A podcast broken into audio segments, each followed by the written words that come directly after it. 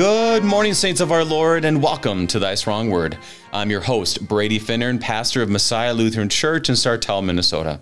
Thank you for tuning us in this morning on Worldwide KFUO. Christ for you, anytime, anywhere. A blessed Epiphany season to all of you this Monday, February the 21st, as the light of Jesus shines on us as we study and pray Psalm 15. Yes, we are back in the Psalms what I have done for quite a while, or since I've started really, is when we get between books or we've been in a book for a long time, we'll take a step back and pray. And how, how often do we need to be reminded of that in our Christian walk with the Lord? Is that we're we're going forward, we're doing the work, we're getting this done and that done, and at the end of the day, you might ask the question: Have I prayed? And that happens so much. So we're taking a short break for the Gospel of Matthew. Like I've said before, we are slowly going through Matthew so that we will end Matthew at the end of Easter, not the end of Easter, but the week after Easter, which will be a real blessing since we started in December. But right now, we take that, that step back and pray Psalm 15, a psalm of David who reminds us of our need to be holy, um, from, get this holiness from the Lord. So I'm excited to be able to do this today, for the gifts are ready, ready for you. Thank you to our friends at Lutheran Heritage Foundation for your support of Thy Strong Word. Visit our visit their website lhfmissions.org for more information. lhfmissions.org helping us to be strengthened by God's word. We welcome here for the first time Pastor Tyrell Bramwell of St. Mark Lutheran Church in Ferndale, California. Pastor Bramwell, happy Epiphany and welcome to Thy Strong Word. Thank you very much. It's a pleasure to be with you today. So, Pastor, this is our first time together. Uh, tell us about yourself, your family, and the work of the saints at St. Mark. Of course, yeah, Pastor Bramwell here at, uh, like you said, St. Mark and Ferndale. We are on. We are the farthest west you can go in the lower 48 before you hit the ocean. We are the farthest western uh, church in the synod and uh, the farthest western uh, community in the country. So that's kind of neat. And uh, we're behind what they call the redwood curtain. So we're deep in the redwood uh, trees There were saplings when our Lord was walking this earth which is fascinating to me. Every time I see them, I look up at these giants and I'm reminded of our good and gracious, our giant God who takes care of everything for us. So that's that's cool too. Um, so that's a little bit about our setting. And I'm here in this beautiful community, small, lovely church in a Victorian community, Victorian village, as we call it. Uh, some his, history, which you know, uh, well, maybe you don't. I'm a, a huge history guy. I love the traditions and the, and the richness of our past. And so it just works really well hmm. for serving a community of saints who are tuned into um, what we've received from the apostles before us all the way down through history. So that, that helps my preaching and teaching, but so does my wife. Jessica is my bride, and she's also uh, here, um, you know, with me, and she teaches. She's a she's a first and second grade teacher in a Christian school, uh, helping to shape the uh, the young saints and uh, just having a, a, great time doing that. And we have been blessed with two wonderful children. I have an 18 year old son, Jonas, and a 16 year old daughter, Bethany, who uh, love to keep me on my toes through these teenage years and are just uh, reminding me of the joy of being a father that come with uh, these wonderful blessings that God has given us to steward. So that's it as far as the family. The congregation is a very faithful church we're a small group of saints that love gathering together um, and, and, and witnessing to the people around us in our small little town, but also in our community at, at large, the county around us. Humboldt County is kind of notorious. Uh, 60% of America's illegal marijuana, before California made it legal, anyway, that's the last stat, 60% of it comes out of our little county here. Um, so you can imagine the culture around us isn't this quaint little Victorian village all around. It's not Rockwellian. You're not going to see it on the Saturday Evening Post. Uh, it's more like High Times is where you're going to want to find that. but um, so we have our work cut out for us. It's good where there's people hurting. There's uh, opportunity for the gospel to go out, and we, as a congregation, just rejoice that the Lord is keeping us around and, and giving us a voice to do that. Well, thanks be to God for that, Pastor. I am looking at the map currently, and you're right. I mean, this is something where I'm like, wait a second, how was how was a, how was the West Coast? You know, here in Minnesota, we don't we don't think of California unless we're flying to San Diego or something. And then we're like, okay, otherwise we don't think of it. But you're right. I encourage our listeners to look at the map. And yeah, the, you're in the lower 48. It is Ferndale is the furthest west that you can possibly get. I would never thought of that before. I've learned something today, and obviously we'll learn something about Scripture as well. So, Pastor, yeah, if um, listeners, if they're ever out here in this way, you know, it's, it's something to, to know. You have a faithful church to come to. If you're kind of visit the redwoods. So if you want to take a dip in the Pacific, whether you're coming out of Minnesota or wherever, we're here for you. I thought you were going to mention the redwoods and then bring up somehow Star Wars connections.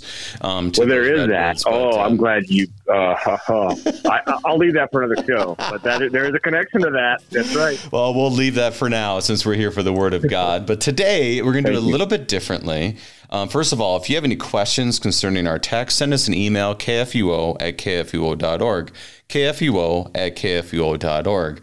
Now that we're back in the Psalms, how we usually begin is that it's important for us to think of praying the Bible that we do a lot of uh, prayers that we just pray on our way and work and, and before we go to bed and, and, and those kind of things. And we have other written down prayers like in our hymnal, um, prayers like Luther's morning and evening prayer. All these are faithful prayers as they point us to Jesus. But also the Psalms and other parts of Scripture we can use as prayer. And that's something that I've learned quite a bit about. I'm reading a book called Praying the Bible by a Baptist gentleman named Donald Whitney. And, and he really focuses in on all prayer is good. Like he does not make a distinction like, oh, that's good, this is bad. But he does emphasize that we can get lost in our own prayers. And so the opportunity for us to pray the Psalms is a blessing that our Lord has given to us. And I want to hear more from Pastor Bramwell after we pray. So I encourage you, listeners, that we're at Psalm 15. And when we read this psalm out loud, to treat it like a prayer, praying to the Lord, and as we know in God's word, the Holy Spirit fills us and we can see Christ. So we begin today by praying Psalm 15, and we will end with the Gloria Patri. Psalm 15, a psalm of David. O Lord Yahweh, who shall sojourn in your tent? Who shall dwell on your holy hill? He who walks blamelessly and does what is right, and speaks truth in his heart, who does not slander with his tongue, and does no evil to his neighbor, nor takes up a reproach against his friend, in whose eyes a vile person is despised, but who honors those who fear the Lord, who swears to his own hurt and does not change, who does not put out his money at interest, and does not take a bribe against the innocent he who does these things shall never be moved. Glory be to the Father, and to the Son, and to the Holy Spirit, as it was in the beginning, is now, and will be forever. Amen. Amen. Now, Pastor, as we hear these words from the Psalms, I want to take kind of a step back from that. Even is Psalms are, well, we, we know them. There's a lot of uh, there's a lot of Psalms, 150 of them. Why are the Psalms important to the Christian and to the body of Christ as they gather for the divine service? Well, as we look at the individual Christian, this this psalm in particular is a great one to use as an example of this. Um, sometimes we can, as a personal individual saint of the Lord, in our own personal prayers, we can get lost in our our thoughts, which come out of our dark heart, our black heart, our sinful heart. We can get lost in uh, being influenced by the pop culture around us the things we think are God's ways and the, the way the Lord would have us interact with Him and with others. And that's a danger. And so the, the praying the psalm, being in the psalm, helps keep us grounded as individuals, helps form our personal prayers to our Father in heaven as His dear children, each of us individuals. As you were uh, praying that, this came to me in, in verse 4 when it says that, you know, talking about this this person who despises the vile person.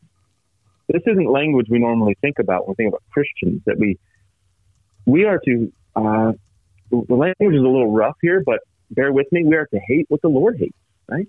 Mm. So when we see sin, the sins in our own lives, the sins of our, our family, our friends, the sins on, on the news, whatever, we are called to despise that. And so this prayer helps us to learn to pray for that. Lord, help me. Help me despise what you despise.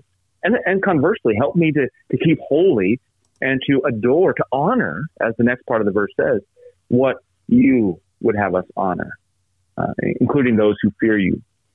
So that that's you know for the individual that also works for the for the corporate church, but for the individual that's really important that we don't just recess into our own heart and try to pray, you know, these extemporaneous prayers. And, and this is, this is good. It's good to pray what's on your mind and what's going on there, to ask for the particular needs you have in that moment. Always do that kind of thing. But at the same time, to, to you know, put a foundation underneath that tower of prayer. That's important. Um, I'm reminded of what one, one of my elders here says at St. Mark. Uh, he's always reminding the people to be in the Word because it's being in the Word that teaches us our Lord's will and His way. And that's so true for prayer.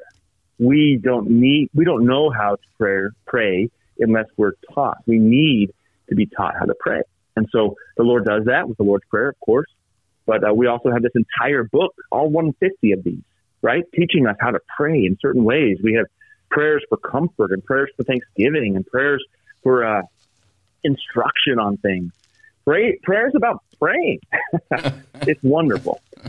And so for the corporate, to shift gears to the second part of your question, right? Corporately, as we come together as a congregation, these words that are on our lips individually and in our hearts individually also unite us. This is very com- communicant, right? This is this is a community, so it's drawing us into the Lord's communion.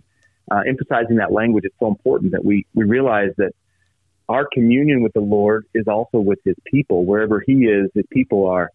Uh, and so we think about the Lord's altar, Lord's table, and how we receive that in that sacrament. But we also receive it in prayer. We are participating in that daily in prayer. It is it is re- so reassuring and so inspiring for me to know that I can pray a prayer that David prayed, a mm. prayer that the Lord gave David. Remembering that you know David didn't pray these prayers extemporaneously either. These aren't these aren't just sort of his prayers. These are Christ's prayers given to him for his benefit, but for everyone's. They are corporate in nature that way. This is the prayer book of the Bible. Saints from all time, deep into the Old Testament, have been praying these prayers. And so there's a very corporate aspect to it that is uniting, not only for the people that gather at, you know, here at St. Mark, but for your saints with us too in there in Minnesota and for all the listeners everywhere you go to church. We're all praying the same thing when we're praying the Psalms that's comforting. But not not, not only uh, geographically, but also uh, in time. We're praying the same prayers the faithful have prayed throughout history, and the same prayers the faithful will pray as history continues. If the Lord does decide to uh, to delay a little longer, that that is amazing, and I don't know why anybody would want to dismiss it, and I don't think anybody would intentionally. So uh, we just need to be reminded we have this wonderful resource. And it's there in our, in our liturgy, right? I mean, yeah. we see it all the time. We see the Psalms. If you look at the little footnotes, the little uh, on the in the margins, the right side, you you'll see so many uh, Psalm references, and we get it in the introit, we get it in the gradual. Uh, there's the Psalm that you can use instead of the gradual if you want. It's everywhere. It literally is what Dad is telling us to say back to him. It's how we kids learn how to speak by listening to our Father.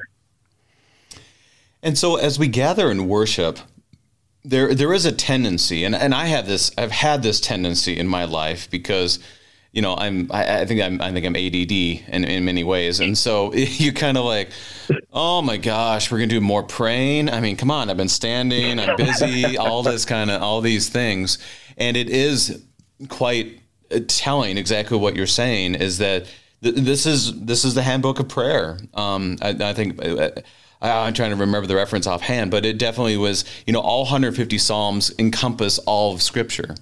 And so it's a mm-hmm. way of praying the fullness of what Scripture has to say. Um, and so it really it brings a, to the you have to be reminded of this, like you said, even in the worship service, that all of a sudden the church adds the intro. You're like, what is going on? The service is already too long, you know. Um, so I think it's very like you just said so wonderfully is to remind us of the, the God working through that, God our Father giving us the words of how we should speak to Him, and within that, it's well, it's all gift. And what a joy that is. So, Pastor, you're absolutely right, and you you know that that reminds me too another way that this is uh, takes the burden off. It makes the yoke of Christ light, as you said that. Ah, yeah. Um, we we don't have to in our rush business, busy day. You know, in our, all the things we have going on, all the things we put on our own shoulders, we can end up being just like you had said, right? Uh, oh, now we're going to pray some more, or or even personally, now I'm expected to pray, or I can't forget my prayers. I got to think of what to pray. Uh, it becomes law, right? It becomes heavy. But here, you don't have to think of what to pray. Come to the Lord with a, a clean slate. Come and say, Lord, teach me to pray. And then pray the psalm like you just did. I mean, we, we started the show with Psalm 15 as a prayer. You didn't have to prepare that. You have to think of that. I didn't have to think of it. Nobody had to think of it. The Lord gave it to us. And so we, in that way, you can, you can treat this as a relief valve. This is gospel. Mm. This is for you. This is a, uh, stop you know, we want, we want to stop treating it like something we have to do. Uh, it's, it's something that we get to do. It's done for us even by Christ. Oh, thanks for that, Pastor. So, thanks for tuning my mind into that. Well, as we keep our eyes focused on the Word and prayer, and ultimately on Christ, let's let's dig in a little bit at a time. And I think the first verse definitely sets the tone for the rest of our time. Basically, there, there's a number of different formats that I've seen, and it really shows us that verse one is kind of the filter for the rest. And description mm-hmm. of, and we have to decide what is this? The holy hill. So, verse one, I'll read. O Lord, who shall sojourn in your tent? Who shall dwell on your holy hill? So, Pastor, any background or anything you want to break down as we look at verse one and what it means for the rest of our psalm? Yeah, of course. Um, and this is this is great because it's very catechetical for us. We, we're, beginning with a question, right? And we're gonna we're then going to dive into the answer that comes after it. So we start with, you know, what does this mean? It's, it's a very Lutheran thing. Um, we have this initial inquiry. Now, with this inquiry, uh, it's, it's amazing. We have sort of an implied sort of a there's a supposition that there is something to do. There is some there is a, a sort of a program to follow in order to be able to sojourn in the Lord's tent, in order to dwell on His hill. It's built into the question. But not only that, there's also this implied, um, you know, eschatology. There's this implied coming of the end. This, this implied where we want to be where we recognize right now, I'm not dwelling where I would like. I would like to actually be dwelling on the Lord's holy hill. So it's built into this this question. And again, this goes back to our introduction with the, you know, why should we even be praying like this? Well, did, did anybody think about that before they started praying this, this prayer? No, probably not. But there's even more, right? Um, there is invariably answered within this question. There is this command. We're, we're asking the Lord, Lord, command me what to do, just like we get with the Great Commission, the end of Matthew. Oh, sorry, you haven't got that far. Um, we want to we, we want to say, Lord, what is it we're to do? And, and He says, "This is my command. You know, go and do this." And so we're asking. Let me pause for a second as I think about that, and as I, I want to express this for the listeners because it's, it's nourishing for myself. We oftentimes shift into thinking um, we're being told what to do by the Lord, like. Mm-hmm this is us asking, Lord, this is a, a healthy relationship. I want to do what you would command of me. It is not going to be a burden. Please, Lord, reveal the way. Okay. So, um, right away in this question, we're getting that sort of tone. God, I, I want to be better than I am right now. I want to, to live your way, not my way. I want to live a holy, on a holy hill, not in the, this sinful pit that I dwell in now. I want to be uh, a sojourner in your tent. And, uh, you know, you can think about this, kind of simplify it. You want to, you want to reside, you want to live in the Lord's tent. There is a, the language of movement and sojourn, right? This journey. And we get that in verse two. We're going to get this language of walking. So, uh, there is something to that for all of us to understand that we are on a journey, that every day we are, we are progressing, moving towards something. Um, whether you want to admit it or not, you're going to die eventually. Uh, and if you, if the Lord comes back before you die, you're you're still heading toward heaven. It's, there isn't there's something coming, but you know after, right now, even if it's second by second. And so this this living, this residing, this journeying in the tent. You want to be in the tent all the time. Isn't that fascinating? We don't ever want to leave the presence of the Lord. It's like it's like transfiguration language, yeah. right? Mm-hmm. It's good for us to be here, Lord. I'm going to make a tent. I'm going to stay. Yeah. Can I just pop it up right here? uh, this kind of a thing. so, uh, you know, Luther Luther really puts this this psalm. I love this in the first 31 psalms. Luther likes to put uh, which commandment and which petition yep. of the Lord's prayer goes with them. And so Luther says that this this Psalm 15 goes it belongs to the third commandment and it belongs to the third petition. Mm. And so for the sake of the theme of praying, we're going to we're going to kind of jump to the third petition mm-hmm. for the hearer's sake, uh, thy will be done on earth as it is in heaven. What we're asking for here with this first verse is how do I do your will, Lord? It's, it's the same thing as what the Lord tells us in the third petition.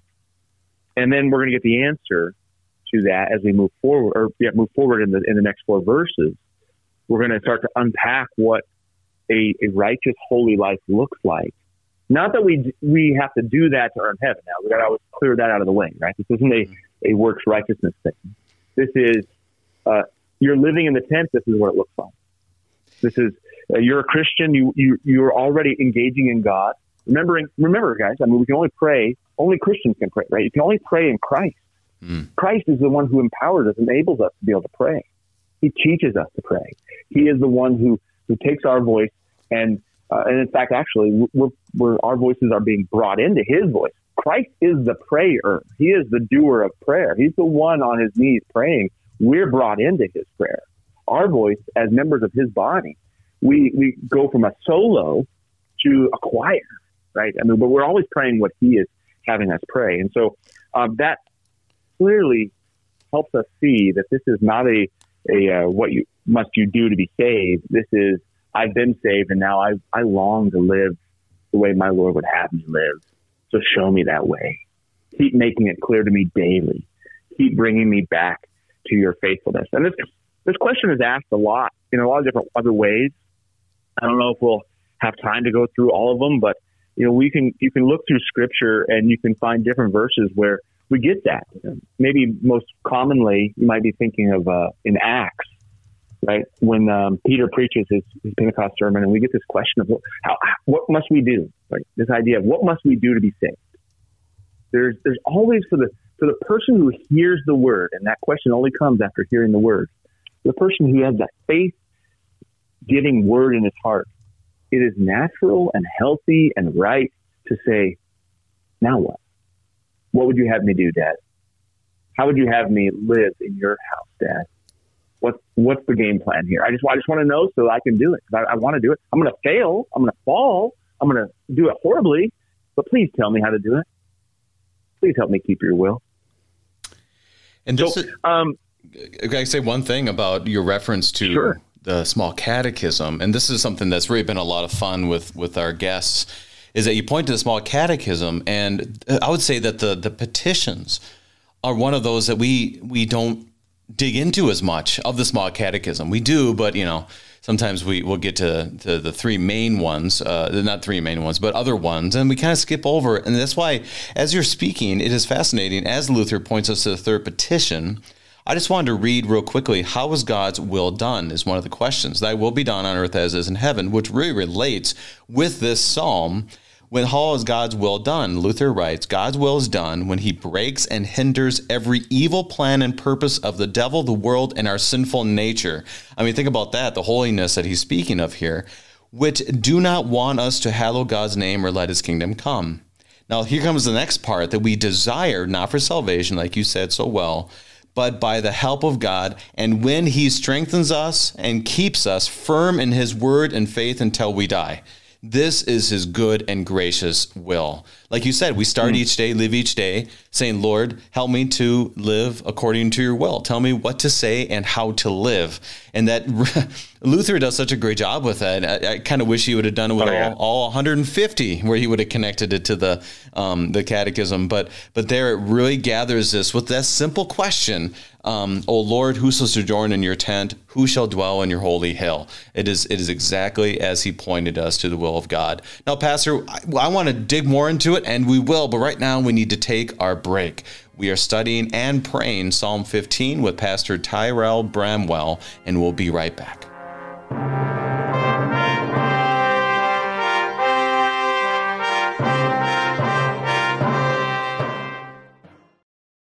Take a look around you. Look closely.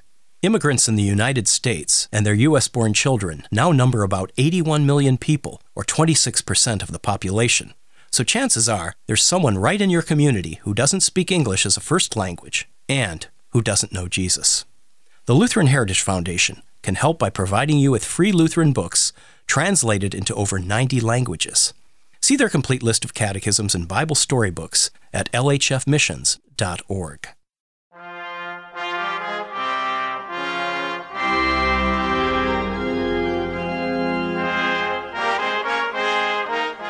And welcome back. We are studying and praying Psalm 15 with Pastor Tyrell Bramwell of St. Mark Lutheran Church in Ferndale, California, the most Western church in the lower 48 states in the Lutheran Church Missouri Synod. Now you know, and uh, and once again, we're pointing our eyes back to Christ. And so, Pastor, we've gotten through one verse, and you were about to say something before I interrupted you about the second, uh, third petition. Excuse me. So carry on from what you uh, what no, your thought process is. Sure, sure, no problem. I, I wanted to kind of address. I realized I was referencing it and and kind of alluding to your initial question with the Holy Hill emphasis. I mean, it was all about this verse, but also the Holy Hill. And I did. I mean, I mentioned heaven, you know, and and and the eschatology thing there. But I, I wanted to kind of nail that down for listeners that the holy hill. This is Zion on the hill. This is Jerusalem, but not just the earthly Jerusalem. This is the new Jerusalem. Uh, David is very prophetic right here. Christ is giving him these uh, what will be true, you know, in in his time and day and and throughout church history, but but what we're all looking forward to. So as we pray, Lord, uh, who shall sojourn in your tent? Who shall dwell on your holy hill? We're asking, who shall go to heaven? Who shall be with you in paradise? The new heavens, new earth, when Jerusalem comes down and, and we're there. Um, this is the holy hill. This is Jerusalem. This is heaven for all those who are listening. And there's a direct connection to it. Um, Psalm 14:7, which is the very last verse of the, the Psalm 14 above it. And there's a direct connection. Oh, that salvation for Israel would come out of Zion, right? When the Lord restores the fortunes of his people, let Jacob rejoice, let Israel be glad. And so we have this transition here, which is interesting in the organization of the Psalms. The first 14 really have an emphasis on um, the arrogance of the wicked and, and the suffering, the suffering of God's servants in contrast to the arrogance of the wicked.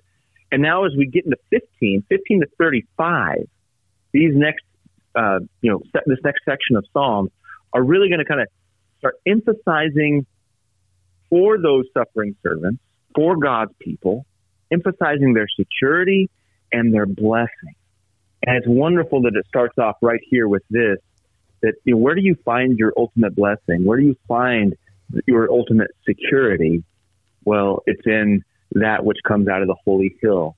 It's in that which is in the tent of our Lord Jesus Christ, who, uh, according to John 1, right, tented among us tabernacled with us, dwelled with us, who came to us to sojourn among us, to reside among us, that we could then reside and sojourn with him forever in eternity. I just wanted to emphasize that because I, I felt like I had forgotten. Thanks, Pastor. is always something.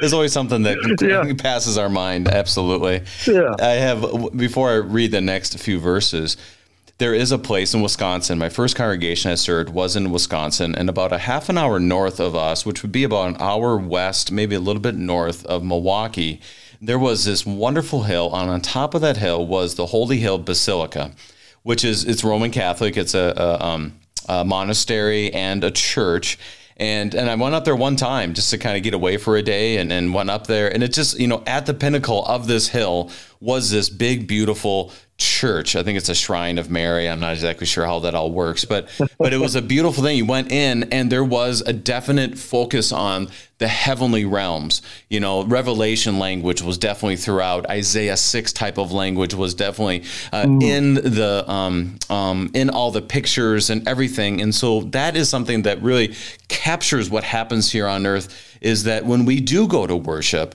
when we are in the Word of God, whether it's you know Saint Mark or Messiah or your own congregation, it is you're in that holy hill right now, as you said, oh, in amen. the future and right now. So, any thoughts on that um, before I move on? Yeah, well, I, I love to emphasize this with my with my congregation that I have the privilege of serving here. That um, you know, even we have a very small hill, but I like to point out to them that in the sanctuary we do still have a hill that uh, helps teach us this truth and helps orient us toward what's really going on spiritually. And that hill consists of three spread out steps from the main floor in the sanctuary, in the nave where everyone sits in the pews, before you can get to the altar of the Lord, before you can receive the Lord's sacrament from you know His altar, you have to climb three steps. It's a small hill. It's not Everest, but it's a hill, and it communicates that reality mm. that we are uh, in the pro- uh, process of of trying to reach. We want Lord, teach me how to do this, and He does. Okay, come here. I'm teaching you right now. Come up and receive me. Receive that which is in this tent. So for us, it's of one step uh, up to, or two steps up to a flat in the chancel where the baptismal font is, and then there's one more um, right there as you get to uh, the altar. So, uh, yeah, this this reality. Uh, so glad to talk about that. This, this is now, but not yet. Mm. We are already everything we're doing. We are doing as those who are right now in the tent, residing, living, journeying, not to it, but in it we are we're not seeing it fully as we're told, right? We we see now dimly, but but we are in it. We do see, and we are we are receiving the Lord's will. And if we're asking, Father, teach me how to do these things, He is teaching us. That's the joy of being a Christian is we get to come before our Lord, um, and our brother Christ expresses for us how to live and and does it for us, and then we we're not burdened with having to follow him. We are overjoyed to be able to walk in our big brother's footsteps, to walk in our father's footsteps, to, to do things that we know are God pleasing, even even though they're not um, it's not necessary for our salvation. These certainly are necessary things for our neighbor's salvation, as the Catechism expresses so well. And um, it's a it's, it's a wonderful economy the Lord has set up that begins with the question: How, Lord? How do I do it? So let's keep moving forward as we find out and the meaning behind the rest of these verses. So we'll do verses two and three. Um, I mean, we can do the rest too, but two and three, I think, connect very well. So verses two and three, David continues in prayer He who walks blamelessly and does what is right, and speaks truth in his heart, who does not slander with his tongue, and does no evil to his neighbor nor takes up a reproach against his friend. So right away, we hear words that's like, oh boy, blameless, um, doing right, speaking truth in his heart, all of this. Um, well, if we look too far, boy, this can be kind of a downer. So, what is David telling us today? Right. Yeah, that blamelessly word really kind of makes people want to check out real quick, right? Like, oh, that's not me. Um, but but here in the Hebrew, this this word "tom" is when it's applied to humans, when it's applied to us, men, it doesn't, it's not talking about blameless, like sinless, like Christ was. This blamelessly, this is a word of integrity. This is a word of, of completeness, of soundness, uh, when it, especially when it's applied to us fallen men.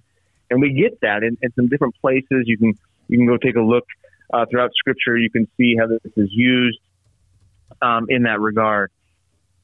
Joshua 24:14 is a really good one there, where it just it, really emphasizes that he is supposed to be a man of, of sincerity and faith, integrity, and he should be wanting. Noah too, right? Noah is a, a man who is uh, uh, favored by the Lord. He's not that he's sinless, but he is he's walking according to the Lord's answer to the question, how do we do this? So, real quick, we want to drive the devil away. We want to push him out of our hearers' ears this morning if you're not, if you're looking at yourself and you're reflecting on your heart and you're seeing sin, you're supposed to. That's right. Good. Good.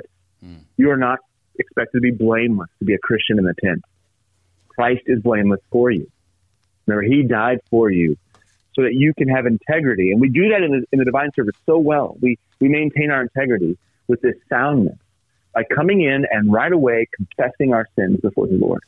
We're not we're not uh, lying to ourselves, and that's the next part of this verse, right? And speaks truth in his heart. We're speaking truth. We're saying to our heart, "Hey, I looked into my heart, and it is rotten, and to the core, it is bad." And then we confess it to the Lord. We say we don't call the Lord a liar. We call ourselves sinners. And so, in that regard, we are people of integrity. We are blameless in that way, as we are we are owning the faults that we have, the, the, the sins that we commit. We are owning them and speaking truth in our hearts about them, not trying to deceive ourselves. This is, this is one of my pet peeves. I, I don't like the you know, sort of the Disney princess sort of uh, follow your heart, follow your dreams theology that the pop culture likes to give us. I would tell everybody listening, don't follow your heart. It will not make you happy. follow Christ's heart. Follow Christ. Mm. And in that in that way you'll be sincere and you'll be honest. When you look into your heart, you should see a sinner looking back at you. And in that way you have good integrity. So don't let this verse 2 bump you off the road. You're still in the tent, my friend. Um, if you're confessing your sins to the Lord and you're allowing him um, to speak into you and not denying his word, right? I mean, not allowing, he's, he's doing it, but uh, he's speaking his truth to you. Uh, you will be a faithful person, a sincere person, a, a person with integrity, mm. uh, not sinless, but repentant and owning your sins and therefore getting rid of them. And in that way, you're connected to Christ, who was blameless and who is the truth, the way, the truth, and the life, and who gives you his heart. As we look at this, now, verse two, uh, keep going. No, okay, keep going. I didn't well, know if you were stopping there. Keep going. I no, like sorry, it. I just I, had to take a pause so I could shift to verse three because I want to talk. Thank you. Sorry, Pastor. No, I love it. I love um, it. So as we shift to verse three, or kind of move into verse three, we kind of get some details of what that looks like. Yeah, right. Right. Uh, the person who does not slander with his tongue. This is now we the whole the whole psalm is about is about uh, the third commandment, but now we're clearly in eighth commandment territory, right? We're not supposed to, to slander our neighbor, but we're supposed to speak kindly about our neighbor. We're not supposed to do evil to our neighbor. We're not supposed to harm him. And we're not supposed to, to insult or reproach or, or you know, speak down or cut down our, our friend. These are the, these, these things are, are sort of simple, very simple, but they're also things that we do very easily. They're very common. I mean, it, you can probably look at James for the most clear language of, of how disastrous the tongue is and how out of control it gets, even for us Christians. We, we slander with our tongue all the time. Another example to answer the, the intro, intro question of why should we pray the Psalms? Well, because when I try to use my tongue unharnessed by Christ, liberated just unto myself, it's going to end up doing some, some damage. It's going to end up slandering. It's going to do some harm. It's going to even reproach. Makes me think this uh, this verse here: take up reproach against his friends. Um, this reproach in my heart as I pray, I could quickly end up praying like the Pharisee. I could see myself not being truthful to my own heart, as in verse two, but seeing myself as some holier than thou guy. Like, oh, I'm a pastor, or oh, I'm a Christian, I'm a Lutheran. Uh, we, uh, I'm Missouri Synod Lutheran, and aren't I great? Hmm at least I'm not like that other type of Lutheran, or at least I'm not like that other person out there, or at least, right? We got the tax collector and the Pharisee thing going on here. But when we think of the eighth commandment and, and not slandering with our tongue, we, we don't pray like that. We put everything in the kindest way possible. We're builders, builders up, not terrors down. We are those who are, are looking at all of our neighbors those people who we are tempted to slander, who we want to do evil toward, harm toward, who we're, we're tempted to reproach, and we see them as people who died, who, who, who Christ has died for, excuse me. People who the Lord sees as his lovely children that he wants to rescue, not as people worthy of slander, evil, and reproach. But the, but the next verse, as we move into verse four, people who need to be honored. I don't know, Pastor, you want to read verse four? Yep, let's do it. Verse four. I'm, right. I'm, loving the progression. verse four. In whose Perfect. eyes a vile person is despised, but who honors those who fear the Lord, who swears to his own hurt and does not change. Now, Pastor, I'm going to write down a question right now I have for you, but I want you to keep going. Specifically, sure. I want to be looking at in whose eyes a vile person is despised. But you run with your thought, and then I'll ask the question later. So I just want sure, take, sure. take time to write this down. So, Go ahead. Yeah, absolutely. So we have here, as we shift to what we are to do, we're to uh, honor people who fear the Lord. We are to we are to despise um, the evil person, despise the person, um, or the person who is despised by the Lord. We should say. I think this is this is more of a we are to look out and say, okay, that person is sinning. I recognize that as sin, and so uh, you know instead of slandering that person, doing evil to that person, or reproaching that person, I am going to see that person as the Lord does. I am going to hate that thing that is being done as the Lord hates, Revelation 1 6, right? Uh, one thing you have going for you is that you hate the Nicolaitans as I do, this kind of thing. That's not very common language. We don't talk like that very often, uh, especially in our politically correct society. We're not supposed to hate anything, right? We're supposed to love everything, uh, especially with a love that has no definition. It just means, you know, whatever makes you happy. But true love for the Christian, we know this. We learn this through the Psalms and through the Gospels and all of Scripture. The true love actually stops someone from doing something that is bad. Actually says, no, no, no, no, you, you shouldn't be doing that. That's, that's really harmful for you. Do you not know that that's harmful for you? Can I help you? Instead of, instead of uh, slandering you and giving you reason to despise me in my sin, I am going to do everything I can to speak well of you and to be able to help you get off of that, that dangerous path so that you're not a vile person, so that you're not despised by the Lord rejected by our God. But I am going to aim for your good and for and for mine to be one who honors those who fear the Lord. And so I'm not going to endorse your sin, but I am going to promote faithful, sound Christian actions and teachings as I see them. And this is something we can always be working at to do better. I think that the, the LCMS is good at this. We're good at this as, as Orthodox Christians, But we do want to hold to that which uh, honors those who fear the Lord. We don't want to, to sort of sanctify sinful behavior in our world, and we have a, a, an abundance of it, abundance of it going on right now. It'd be very easy to not make waves and try to just let things go by and, you know, to each his own. Well, no, to each his own is directly contrary to verse 4. No, I'm not called to say, let's agree to disagree, or to each his own, or uh, if it makes you happy, or, you know, mileage may vary, this sort of thing. No, that's subjective and that's, that's a cop out. I'm actually called as a Christian to objectively recognize that behavior is sinful. Now, I'm also called in patience and love to bear with my brother and to speak to them in a way that's going to help get them away from that sinfulness. And so we don't this isn't permission to be a jerk. It's not permission to just lambaste people. But at the same time, and that's not the greater temptation. I think this this is the greater temptation. At the same time, we're not to sit back on our laurels and do nothing. And that's what we're tempted to do because none of us like confrontation. None of us like tension. None of us like to fight. We, we like to just make peace, right? And we're supposed to be peacemakers. Mm-hmm. But let's not confuse making peace with uh, inaction, right? And, and not identifying things for what they are. As Lutherans, we do a great job of this too, and I love being a Lutheran because we call a thing what it is, right? Call a spade a spade. And that's not unloving. In fact, it's the most loving thing we can do. If I see my son doing something sinful, I would be an unloving father if I said nothing and let him go on doing it. But if I called him out on it as per my vocation in appropriate language according to my vocation, and that will vary from vocation to vocation. If I call him out on it, that is that is the act of loving him. He may not like to hear those words, but he is being loved by me despite his feelings toward those words. Who swears to his own hurt and does not change is the last sentence there, a section of the mm-hmm. of the verse, and this is uh, re- referencing, you know, the old um, the laws that we get. We get in number 30. What is it? I wrote it down here. Two, 32, right? We get this uh, oath language, how we swear oaths.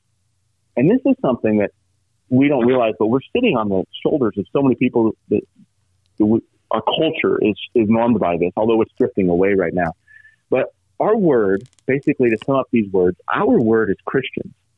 As those who want to you know, dwell on the holy hill and sojourn in the tent, our word is to be like God's word.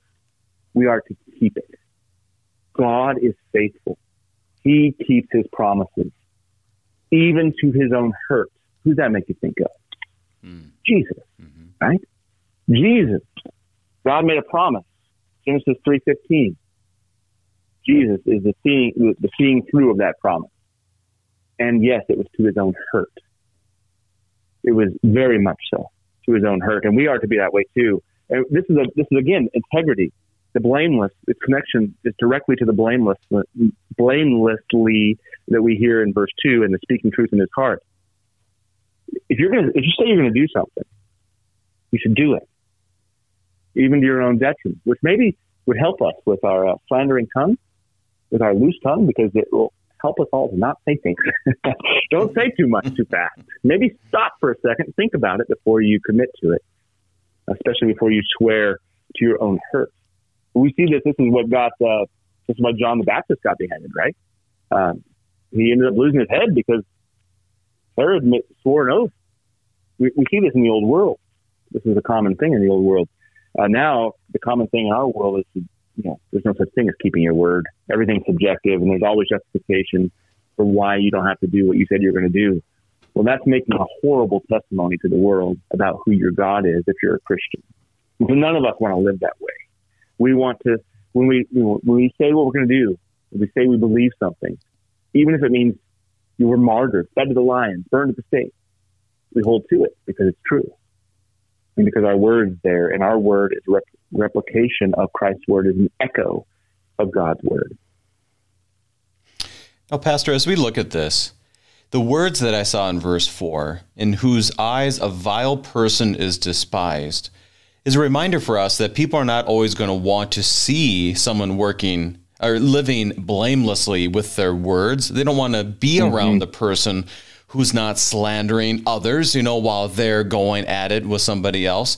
Um, and they they they they don't like to see that, and especially when truth is proclaimed. Now, Pastor, in your own context, you've had a few moments in your congregation where you've proclaimed some truth and the healing truth of, of the gospel, and that's kind of brought some despising. Do you want to share a little bit about that as we um, hear these words? Oh, sure. Yeah, it'd be my pleasure. Uh, it's learning experience for all of us here, and so maybe it'll help be a learning experience for someone else somewhere else. Um, yeah, we had a on our church marquee. We put up a sign, a series of signs asking a question, much like you know the question at the beginning of here, trying to invoke some some thought. And the series was hurt by blank culture, healing fear. So we're right on an intersection. People drive by all the time, busy intersection for our small town, and that sign gets a lot of attention. And so we wanted to let people know if you've been hurt by a culture, and we're going to tell you what that culture was. You know, fill it in, fill in the blank. This is a place of healing. And so we started with things like, you know, hurt by divorce culture. As a child of divorce, I know that hurts. Children can go through pain. The spouses go through pain. Uh, nieces and nephews don't like divorce. I mean, it, it affects everybody. So there's a place where you can go and you can get healing. Well, we put up one in the series. We put up hurt by LGBTQ culture healing here, and you would have thought I set a fire to Ferndale. We had a protest. There was around 100 people out here. This was all during June, um, which is the you know, Pride Month, according to the, the state. Um, and so we had a protest. It was it was even published in the newspaper as the first historic um, Pride parade in Ferndale, and they even you know gave props to St. Mark for starting it, mm. um, and and this sort of thing. But and there was a lot of you know we were vandalized five times each time increasing you know more and more damage um, to the sign always to the sign trying to trying to wipe out the words and the expression of god's love uh, started with something like salsa was thrown on it but it ended with spray paint uh, we got many many uh, hurtful and angry and evil uh, emails and messages uh, website comments Facebook comments, all the everywhere where people could openly comment, we were just being called to task for being hateful and bigots and and homophobic and all the different words that you know people want to use. But also, um, people spread uh, many vile things. We, we were infiltrated. I use this language on purpose. Infiltrated by a spy. Um, the week after, someone came saying he supported us and he was recording everything. He, then he edited my sermon, took out all the gospel parts, kept all the law, and uh, sent it to the newspapers and let it, let everybody know how evil we were and and, and how horrible and closed minded. Uh, all because we didn't endorse the LGBTQ culture. I asked one of the members at the protest, "Is there anything I could have put on this sign with these five letters? Anything at all? You know, with without fully endorsing it, without endorsing it at all. Anything that would run contrary to the na- narrative in the land that would not have resulted in this. And the gay man said, no, you have, you have to be on board here. Like, what are you doing? So they did not want to hear the truth about vile behavior in whose eyes a vile person is despised. The, the Lord despises the sins of the LGBTQ culture. And we didn't come out guns blazing. We just offered healing to anybody who might be stopping there who may have suffered some sort of hurt from that culture. Maybe it was a grandmother who didn't understand why her grandson wanted to be gay or came out of the closet as a girl or all these different kind of things. Right? I don't, I don't want to make it lighthearted. It's not. It's a very serious issue. Yeah. But I mean, the, the hurt isn't just the people immediately in it. It could be anyone. Uh, it could be a spouse, a, a son, a sibling. I mean, all the vocations, right? And so all we were doing was offering healing to those particular people. If you're not hurt by it, well, this is America. Just put your foot on the gas pedal and drive away. Mm-hmm. It's okay. Well, that, they weren't going to let that happen. They needed to let us know it was not right, and they tried to shut us down. Um, they even we had a number of city council meetings where they tried to ban the sign. They tried to prohibit the kind of language that was on the sign. Um, I had to make three different appearances at the city council to defend the right of free speech and all these sorts of things. So when you speak up, even with a eighth commandment tone in your voice, the world's not going to like it. And we're told that in other parts of Scripture. We are to be ready in season and out of season. Um, the wicked do not want to hear. I mean, reading Proverbs, right? You got the, the wise woman, and you, you have the uh, the adulterous woman, and, and and throughout that language in there, you, you the the evil does not want to stop and listen to the wisdom of, of the Lord throughout the book of Proverbs. It wants us to embrace the wicked. We can't. We can't. We have to honor what the Lord says. We honor those who fear the Lord. It's a sad state. You know, we even had a, a number of Christians in town, people who call themselves Christians and people who call themselves Lutheran of the, you know, the ELCA they were right here for full force in the protest, trying to trying to yell me out of of uh, a, an audience. Someone asked me, "Can you show me in Scripture?" This was an honest question by by someone in that culture. Can you show me from Scripture where this is wrong? And as I opened up the Bible to try to show, a a left leaning Lutheran woman yelled at me to silence me. She would not let me speak. And as I tried to speak, I, as I kindly asked her to please stop and let me talk to this man and answer his question, she started yelling at him, "Don't listen! Don't listen!" It was craziness, craziness, brother. Wow. Um, but the world is never going to want to hear us. This is this is more evidence. This is more um, one more little added push of why we are called, and we are told explicitly here in this psalm, but also like in Revelation one six, as I referenced, uh, we are we are called to see sin and the vileness of this world the same way Christ does, the same way our God does. The more we sort of beat around the bush with it, the more we leave it be, the more we, we try to dress it up with justifications or even, you know, whatever, we're aiding that fire. We are called to speak against it. We're called to think against it. We're called to pray against it.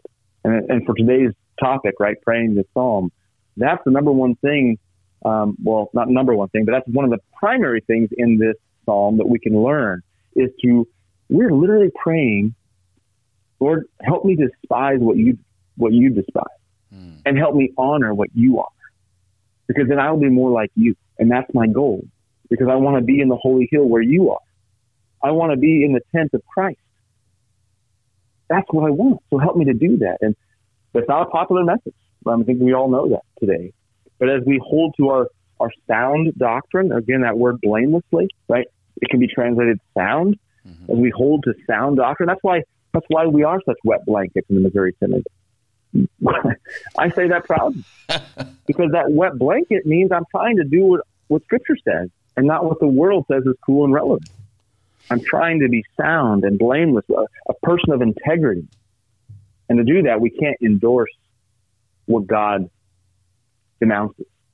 Which actually uh, leads me to another little thing here. We have this beautiful catechetical or confessional statement here. We, in the confessions, we we not only affirm right behavior, but we denounce bad behavior. Mm. That's exactly what this psalm is doing. So, Pastor, as we look at this, we have about a, a minute and a half left. Verse five, okay. I'll read, and then if you have something to share there, share, and then give give us kind of a, a, general understanding. And you've been doing this throughout a general understanding of this psalm and encouraging our listeners. So, verse five: Who does not put out his money at interest, and does not take a bribe against the innocent? He who does these things shall never be moved. About thirty seconds. Anything you have on verse five? Yes. Well, this is you know we're now getting into the uh, the opposite of what we're supposed to do. So this interest language is interesting. We're not to put out our money with a bite. It's kind of how you can translate that directly mm. from the Hebrew. Mm. We're not to do something that's going to look like we're helping and then it's going to hurt someone.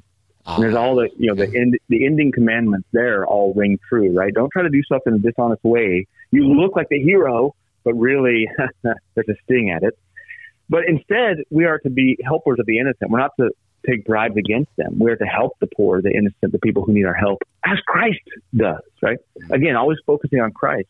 And by doing this, this person, we, the Christian, you, the Christian out there, will never be moved. You will never be upended or toppled or, or shaken. Remember, we're climbing a hill. You'll never fall down. You'll never lose traction.